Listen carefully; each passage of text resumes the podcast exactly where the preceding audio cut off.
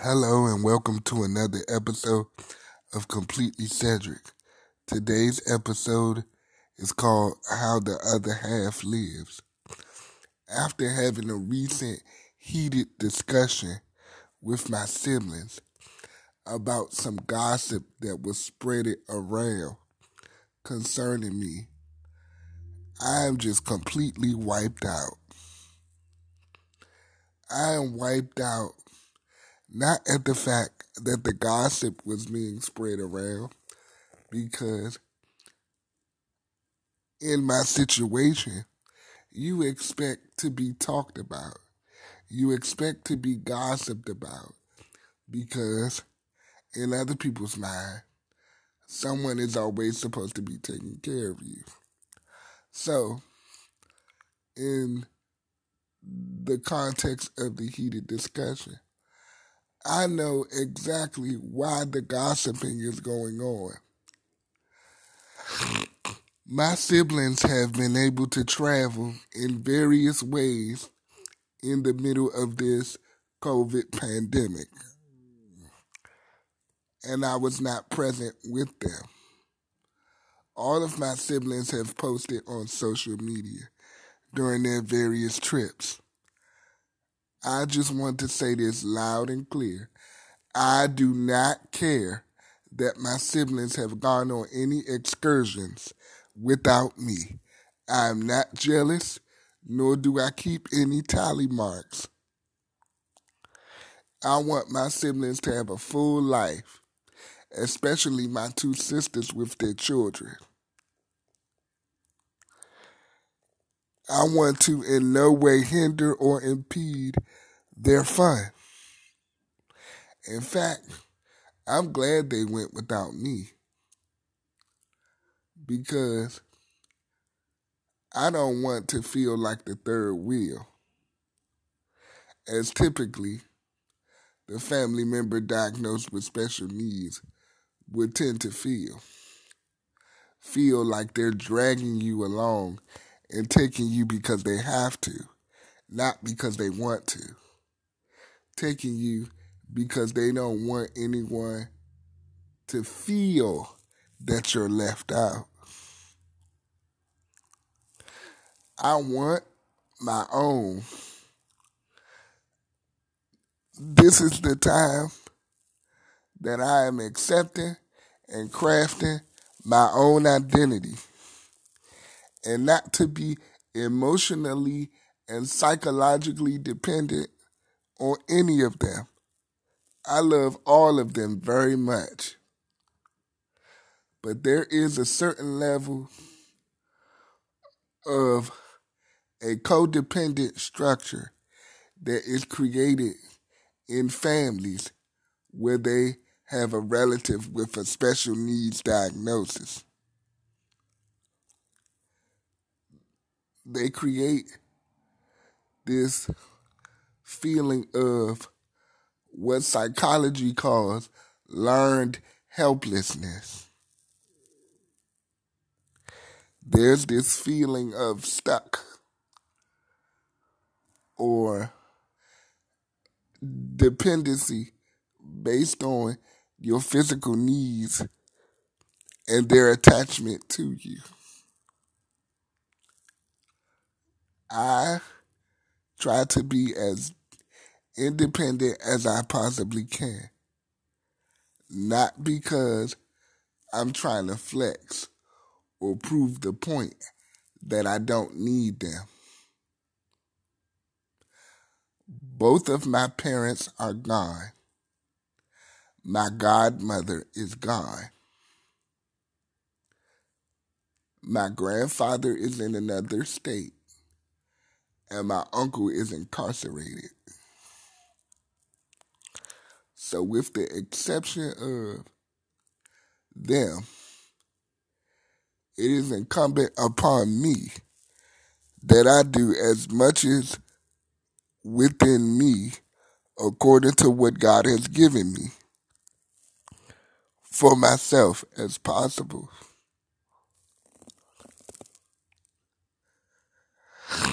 I do plan on going on trips and hanging out with friends and other people that I miss. I'm going to have fun. Or rather, I'm going to enjoy the connections that he has given me over the years. Father God has not shortened me yet.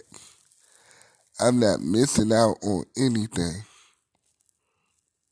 I do not feel deprived because I'm not going those places with them. And that is the problem. Everything always is measured by what your family is doing. I don't want my life to be measured by what I do or do not do with my siblings.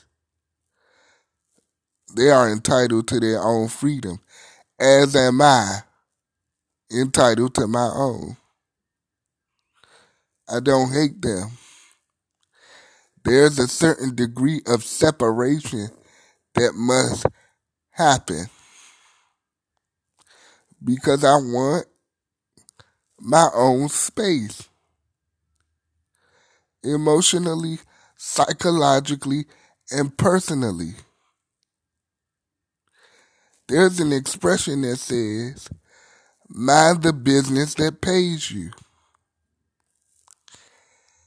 Also, just to throw this in there, myself and others like me don't have a lot of support.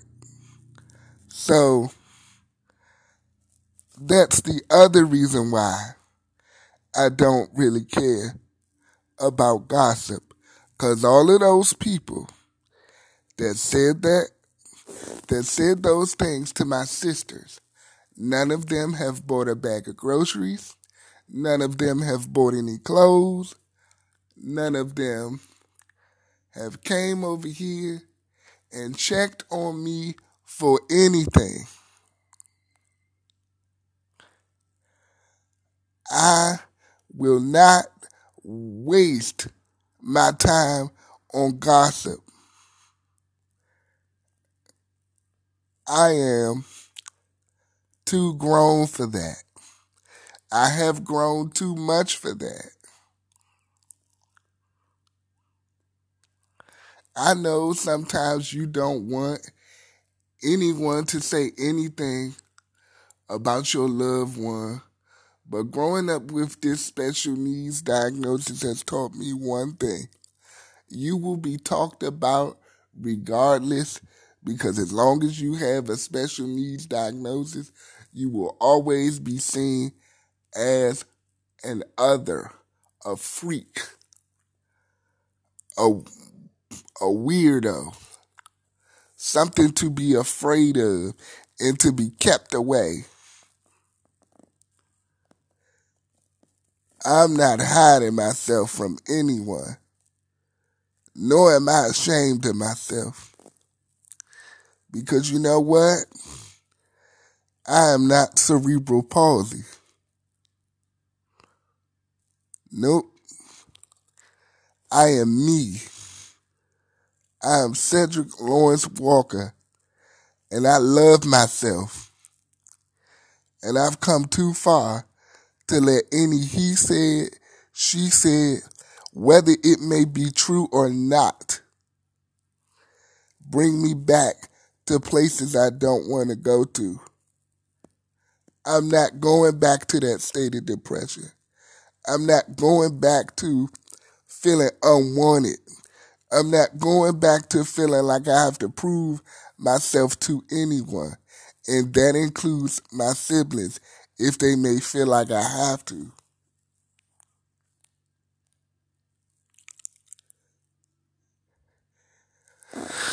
I just want people to understand, while I may need help at the moment, and while your loved one may need help,